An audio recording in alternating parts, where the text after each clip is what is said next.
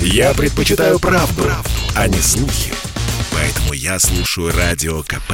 И тебе рекомендую. Комсомольская правда представляет проект «Время женщин». Программа об успешных, сильных и независимых.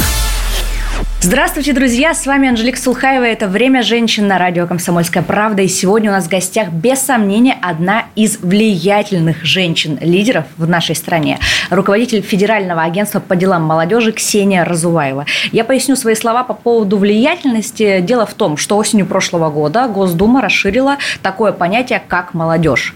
И теперь э, в него входят люди от 14 и до 35 лет. А это более 40 миллионов жителей нашей страны. То есть практически каждый третий россиянин. И вот все эти прекрасные, активные молодые люди находятся в ведении Росмолодежи.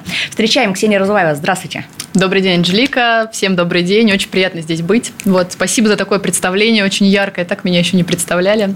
Поэтому... Это еще не все, ведь Ксения поддерживает женщин-лидеров. Опять же, осенью прошлого года, когда мастерская управления «Сенеж» президентской платформы «Россия – страна возможностей» объявила первый набор на образовательную программу «Женщина-лидер», вот Ксения была в числе тех, кто один, одной из первых эм, заявила о том, что вообще образование для женщин в части прокачивания лидерских навыков – это очень важно. А почему? Почему э, тебе показалось, что действительно важно женщинам прокачивать именно лидерские качества? Ну, мне кажется, что зачастую просто есть какие-то, какая-то специфика у нас, как ни крути, к этому uh-huh. можно по-разному относиться, но у нас есть какие-то навыки, какие-то, может быть, особенности, которые на самом деле при правильном подходе, если уметь с этим обращаться, это можно конвертировать а, в такое серьезное конкурентное преимущество. Там, что я имею в виду? Мы а, там, у женщин традиционно больше эмпатии, мы там способны гораздо глубже а, там, сопереживать, мы вообще в целом больше там про людей, да, поэтому да, в основном да. социальная сфера, как правило, в ней работает очень много женщин. В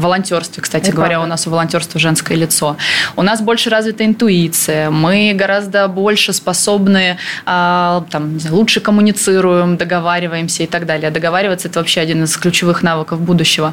Поэтому вот это все – это то, чем мы базово обладаем. Но как это превратить в инструментарий, как с этим работать для того, чтобы реализовывать это в профессиональном своем, ну, как бы, а, в своей профессиональной жизни, да, вот мне кажется, что программа базово заточена именно под это, и вы как выпускница да. этой программы, я думаю, что можете оценить, насколько это, да, да соглашусь. это работает. Но вернемся к молодежи. Почему, да. в принципе, расширили вот этот возраст молодежи? Раньше он был до 30. До 30 лет, до 30, а сейчас до 35. Да, что очень это? широкая у нас теперь аудитория. А, потому что у нас э, люди дольше э, остаются молодыми и активными. Или все-таки мы просто не хотим взрослеть? А, я думаю, что и то, и то. Но мне кажется, что это в целом э, такой глобальный тренд. Образ жизни меняется, очень быстрая скорость, да, понятно, развитие технологий, коммуникация, скорость пользовательских предпочтений, интересов и так далее. И на самом деле для этого сегодня огромное количество возможностей для того, чтобы где-то изменить свой выбор, да, и заняться, может быть, чем-то, чем ты до этого боялся, да, там, не знаю, пойти в творчество, например, очень многие, да, там идут и так далее.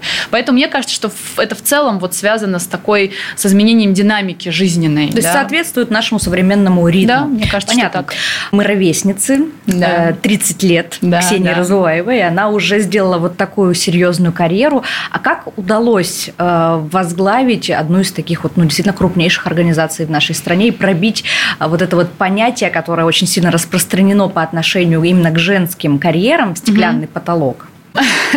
Ну, стеклянный потолок, наверное, не пришлось пробивать, потому что я не очень верю в то, что он как бы существует в этом смысле. То есть мне кажется, что это такое, знаете, вот эти все рамки, потолки, они все как бы в головах. Я убеждена на 100%, мужчина ты или женщина, совершенно неважно, если ты, а, если у тебя есть желание, если у тебя есть, э, не знаю, там, трудолюбия, а рецепта другого не существует, Абсолютно. кроме как очень и очень много работать, то вот если ты вот и, если ты готов еще при этом развиваться и учиться, то нет никаких, никаких стеклянных потолков. потолков. Мне постоянно говорят, как в 30 лет.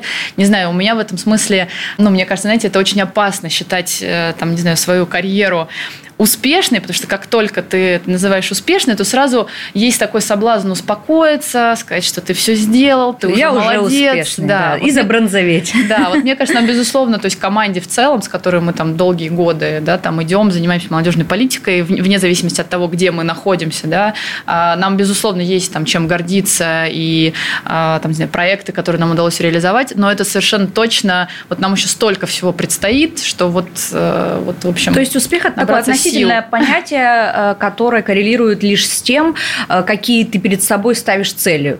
Там, если есть уже цель стать успешным и остановиться на этом, то, наверное, да, имеет Ну смысл да. об этом говорить.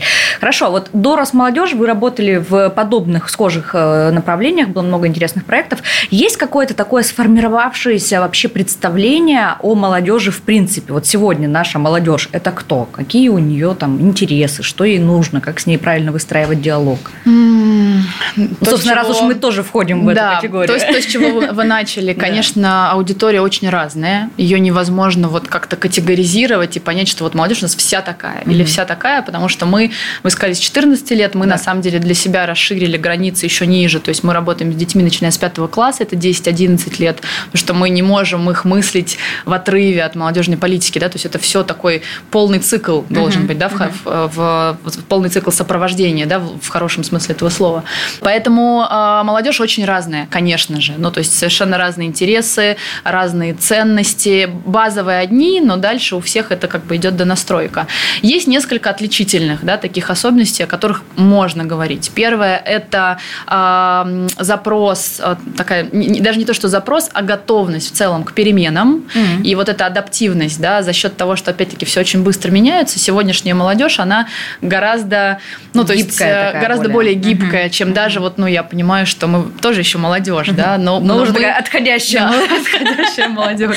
Вот, а, она гораздо более гибкая в этом смысле. Второе, это, конечно, образование. Ну, то есть это совершенно вот прям феномен, что все хотят постоянно учиться. И мы проводили огромнейшее количество социологических исследований, опросов и так далее. Это мотивация номер один, это постоянное, там, непрерывное, Обучение. непрерывное обучение, да. И, конечно же, колоссальный запрос на самореализацию. Причем а, как а, личностную, это э, для каждого, у каждого абсолютно свой выбор, и здесь нету вот так, что не, там, все хотят строить карьеру. Вообще нет. Ну, то есть вот эти базовые ценности, связанные с семьей, с детьми и так далее, они на самом деле превалируют. И в этом смысле вот самореализация для всех своя, но вот этот базовый запрос на самореализацию, он абсолютно точно а, присутствует.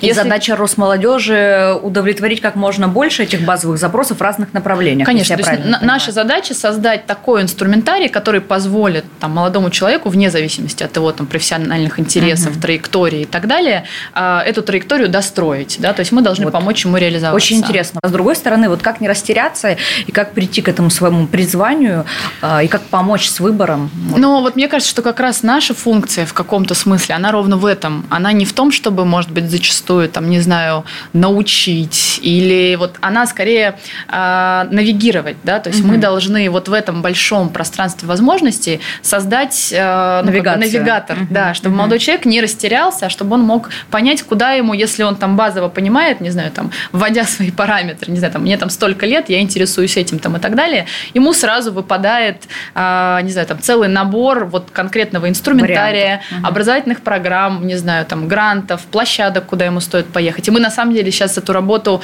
проводим, мы до конца года такой навигатор будем запускать, навигатор возможностей для молодого человека. Насколько я знаю, сейчас вообще, в принципе, у нас в стране меняется система работы с молодежью э, в там, программные документы, цели, задачи. Возвращается такое понятие, как воспитание. То есть помимо Мгм. образования, что школа теперь не Мгм. только должна передавать какой-то некий там определенный багаж знаний, Мгм. но еще и воспитывать, при- прививать какие-то там, может быть, культурные ценности. А Какая цель у этого всего вообще? Возвращение слова воспитание? С чем это связано? Как это будет реализовываться на практике? Мне кажется, оно никуда не уходило. Но эти базовые ценности, они есть. И они 100% находятся сегодня у молодежной аудитории. У нас есть проект «Большая перемена». У нас там Мгм. 2,5 миллиона детей.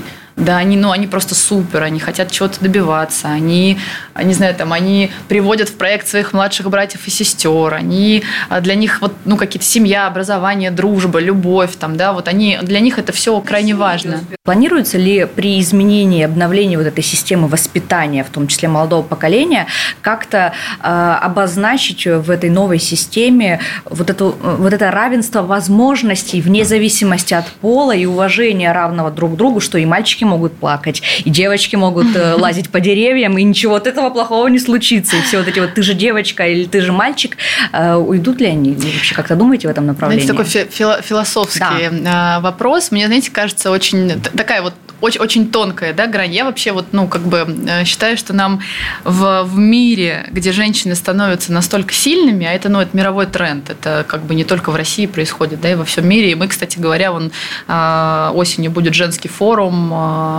да, евразийский традиционный, да, который да, проводит да, Совет Федерации. А, ну, вот там лишний раз там это просто можно увидеть, да, вот, ну, какое количество действительно сильных, сильных женщин, потому что там это все прям вот визуализировано максимально. И мне очень вот э, хотелось бы, чтобы мы мужчинам оставили немножко возможность быть мужчинами в этом мире. Мне кажется, вот здесь, знаете, очень, ну, это очень важно. Проявлять, э, не знаю, там, заботу, защищать нас, не знаю, там, проявлять какую-то галантность, да. Вот поэтому здесь очень-очень аккуратно нужно вот в, в этих категориях говорить. Очень важно, чтобы мужчины оставались мужчинами. Нам это, как женщинам, тоже, тоже очень нужно. Вместе с тем, если говорить там про некое там, равенство, да, возможности, мне кажется, что в целом сегодня современный мир и, и, и в России точно так же, по крайней мере, то, что я вижу, да, это уже ну, немножечко трансформируется, это сто процентов меняется, особенно в крупных городах. Но у нас огромнейшее количество там, женщин, девушек сегодня везде. Программы по развитию предпринимательства, где у нас огромное количество успешных девушек, молодых, которые сегодня делают там свои проекты. Это, не знаю, там все возможные наши конкурсы, не знаю, там от цифрового прорыва сфера IT, где, казалось бы, ну, в общем, где, ну, как бы, да, угу. принято считать, что да, вроде как не сфера. женская история. Угу. У нас вот девчонки из Перми факультет связи называлась угу. у них команда. Они стали одними из победителей цифрового прорыва, обошли парней, да, там со всей страны. Поэтому мне кажется, что в целом это, ну, вот на, на сегодняшний день, особенно если говорить про крупные города, это тренд, который совершенно точно меняется. Ну, просто потому что время уже, да, совсем другое. Соглашусь, давайте больше рассказывать про таких успешных детей и людей. Да. А если переходить уже к теме женского лидерства, мы поговорили о том, что это сейчас как никогда актуально, а, но вот действительно очень много проектов проектов, развивающих угу. лидерские качества у женщин. Вот есть образовательная программа у Сенежа, угу. женщина-лидер, есть э, программа в Сколково, есть еще там большое количество угу. женских сообществ и ассоциаций. То есть это тема действительно, которая сейчас ну, так вот мощно, мощно муссируется и продвигается. Но не скажется ли это на демографии, например? Ведь женщины, которые идут по пути построения карьеры, они часто откладывают э, материнство на потом, а потом, потом, это потом может никогда и не наступить. Вот что с этим делать? Как все-таки Э, доносить, что, может быть, не нужно выбирать, э, можно успевать и то, и другое? Мне кажется, что это точно не вопрос выбора. Ну, никогда не будет какого-то специального хорошего момента, когда вот ты можешь себе там это позволить. И я знаю миллиард примеров э, там, в нашей сфере, там, молодые женщины, девушки, которые просто, ну, там, не знаю, работая, там, Ольга Баталина, вот у меня сразу mm-hmm. ее такой образ, она сейчас замминистра труда и соцзащиты. Вот я просто ее помню, когда она еще работала там в Госдуме, когда проводила совещание, ну, фактически будучи кормящей там а, матерью, да, угу. ну, в общем, да. такие люди совершенно точно есть, и, и возможность совмещать совершенно точно есть. У нас огромное количество сейчас было единоразовых выплат, да, вот в период особенно там пандемии. И сейчас вот единоразовая выплата в 10 тысяч рублей, которая до 1 сентября. Да. Я просто слышу от множества там знакомых, которые говорят, слушайте, мы для этого вообще ничего не сделали, нам просто упало, как бы и все. Ну, то есть государство становится очень в этом смысле сервисным и удобным.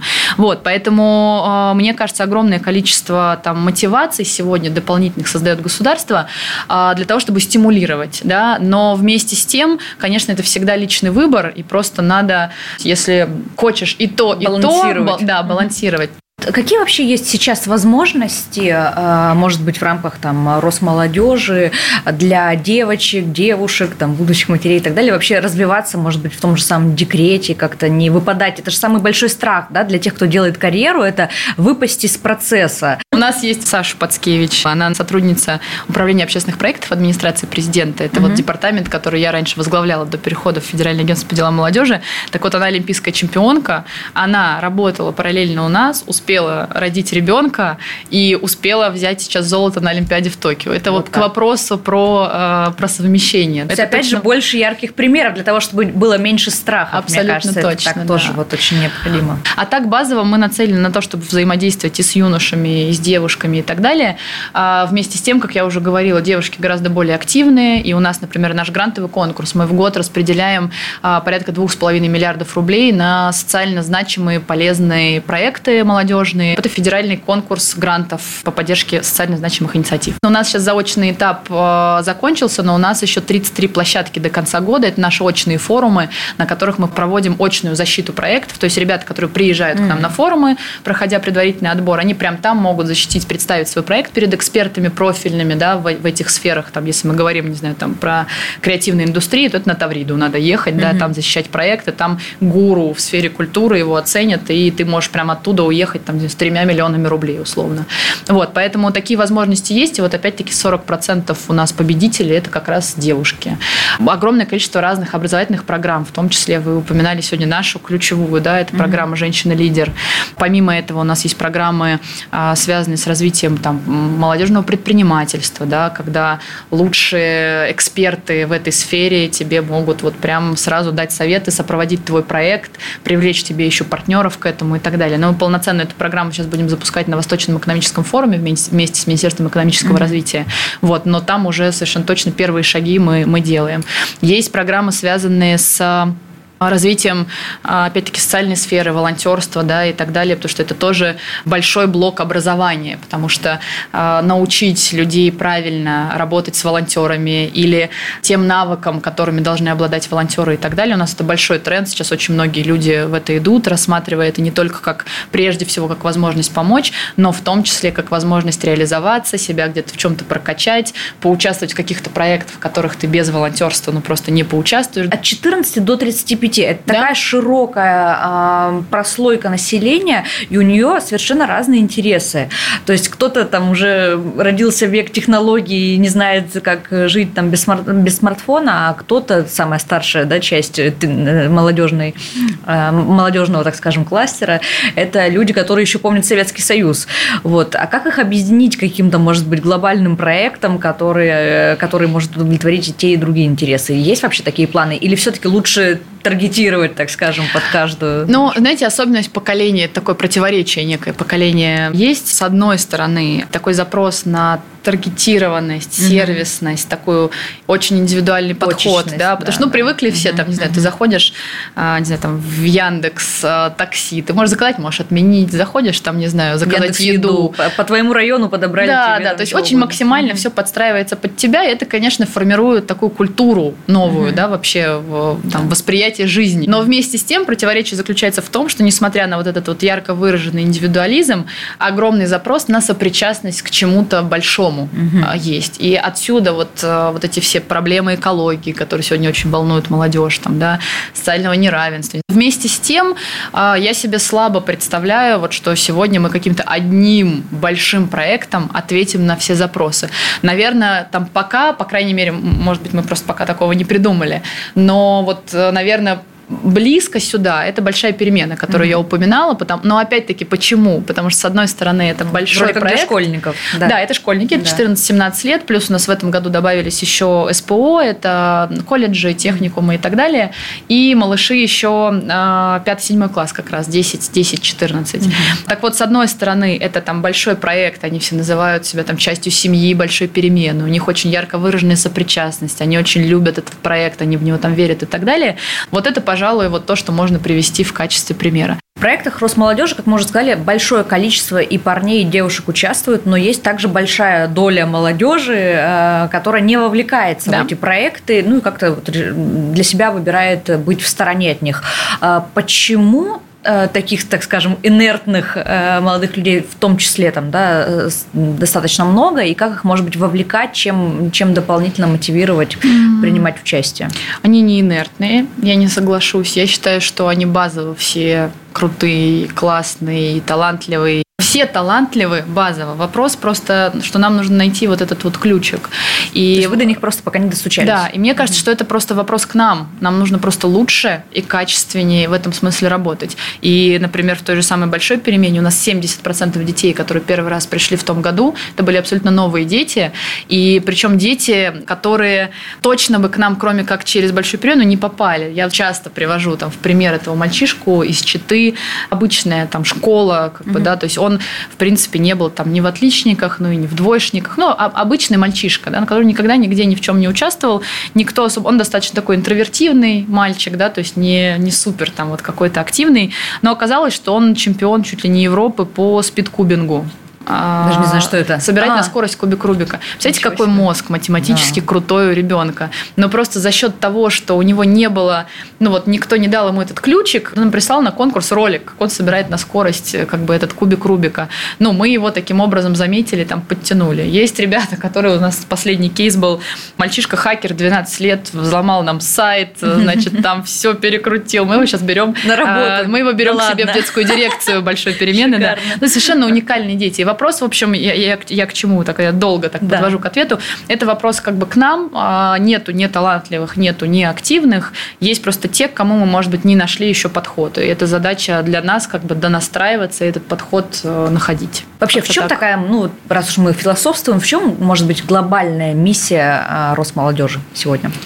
Создавать условия, при которых среду, наверное, не условия, я очень люблю это слово среда, мы с вами об этом говорили, среду, где молодой человек может раскрыть и реализовать свои таланты и мечты в России. Угу. Вот мне кажется так. Очень красиво. Немного о личном. Теня, поделитесь, пожалуйста, какими-то своими секретами, может быть, успевать, потому что повестка, она очень большая, очень много разной деятельности. Вот как строится день такой стандартный, будний день э, Ксении Разваевой? Утром спорт. А, я Каждое базово, утро? я вообще э, три раза в неделю. Я базово вообще сова, но работа заставляет быть наполовину совой, наполовину жаворонком, поздно, лож... поздно ложиться, рано вставать. Вот, поэтому утром спорт, хожу не одна, хожу со своими коллегами, с девчонками. Mm. И это супер, кстати говоря, мотиватор, когда у тебя есть поддержка сообщества, так сказать. Не дадут да, сочкануть. Ну, вот, и ты не, не можешь себе позволить просто подвести. Да. Поэтому утром спорт, потом на работу и, собственно, до вечера, достаточно до позднего на работе. Но здесь просто, мне кажется, очень важно, это вообще, мне кажется, ключ вообще ко всему, когда ты перестаешь к работе относиться как к работе. Mm-hmm. Ну, вот это просто становится твоим образом жизни, потому что и интересы какие-то твои хобби, да, вот я, например, очень тяготею к теме культуры, креативным индустриям, при этом я не обладаю ни одним творческим талантом, я mm-hmm. не играю, я не пою, я там достаточно плохо рисую, танцую, могу, конечно, но под лучше, настроение. Да, под настроение. Вот, но есть Таврида, в которые mm-hmm. можно это все реализовать. Там, да? а, понятно, что когда работа занимает такую большую часть твоей жизни, то твои друзья и там, коллеги, да, ну, то есть это все мешается, это просто становится твоей, mm-hmm. твоей жизнью. Если правильно к этому относиться, то тебя это перестает просто в какой-то момент напрягать, ты просто как бы в этом живешь. Вечером, когда остается время, это тоже либо там, не знаю, встречи с друзьями, либо спорт, либо просто прийти дома, почитать книжку, посмотреть. посмотреть какой-нибудь сериал, да, но это совсем редко удается. Вот, либо, не знаю, там, увидеть семью, вот, родителей, ну, в общем, Ну, а помимо так. работы, где еще черпали вдохновение вот для новых идей, для новой какой-то бурной деятельности? Или вот все исключительно в профессиональном да, Нет, конечно. Вот совершенно точно, кто, кто хорошо работает, то должен отдыхать, потому что иначе, да. иначе просто не будет возможности вот этой перезагрузки. Для меня это, не знаю, для меня это книги, для меня это спорт. Я вот э, стараюсь находить, опять-таки, там, утром я себя заставляю, но в выходные, там, я не знаю, я с огромным удовольствием удовольствием могу поехать покататься на вейке, потому что я в этот момент просто от всего отключаюсь, ну, мне очень нравится.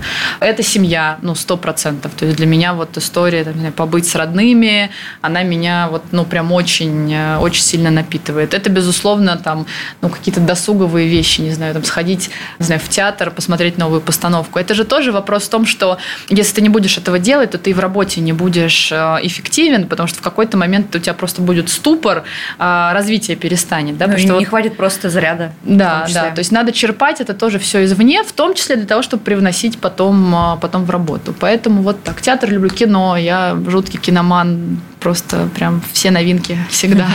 Ну и на этой позитивной ноте переходим к нашей традиционной рубрике, рубрика «Пять советов от гостя», в которой наши гости, эксперты делятся ну, вот такими короткими лайфхаками э, по самым разным своим э, вопросам.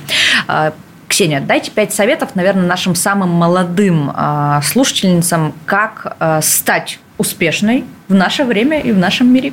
Быть готовым к переменам, учиться, постоянно везде черпать новые знания. И у нас одна из ценностей звучит как день, в который вы не узнали и не сделали ничего нового, неудачный день. Третье. Никогда не быть довольными результатами. Ну, знаете как? То есть всегда нужно понимать, что ты мог еще лучше еще больше. Вот как только ты там удовлетворен результатами, считаешь, что сделал все на максимум и классно, вот в этот момент начинается твое как деградация. Бы, это, деградация, потому что даже все, все в, в жизни как бы в движении, это либо вперед, либо назад. Вот как только ты понял, что ты вообще молодец, ты начинаешь двигаться назад. Поэтому это не значит, что не надо хвалить там себя, это тоже надо, но вот мне кажется, очень правильное отношение к успеху и, и к достижениям, и понимать, что ты всегда мог лучше, вот это, мне кажется, очень важно. Много работать, нет другого никакого секрета, чтобы быть, не знаю, успешным. Если я могу себе позволить на эту тему говорить, то работать, все, другого рецепта нету. Вот прям много работать и отдыхать. Ксения, спасибо большое за спасибо. этот вдохновляющий, прекрасный эфир. Я думаю, что мы замотивировали нашу аудиторию. Это было «Время женщин» на радио «Комсомольская правда». «Время женщин» на радио «Комсомольская правда».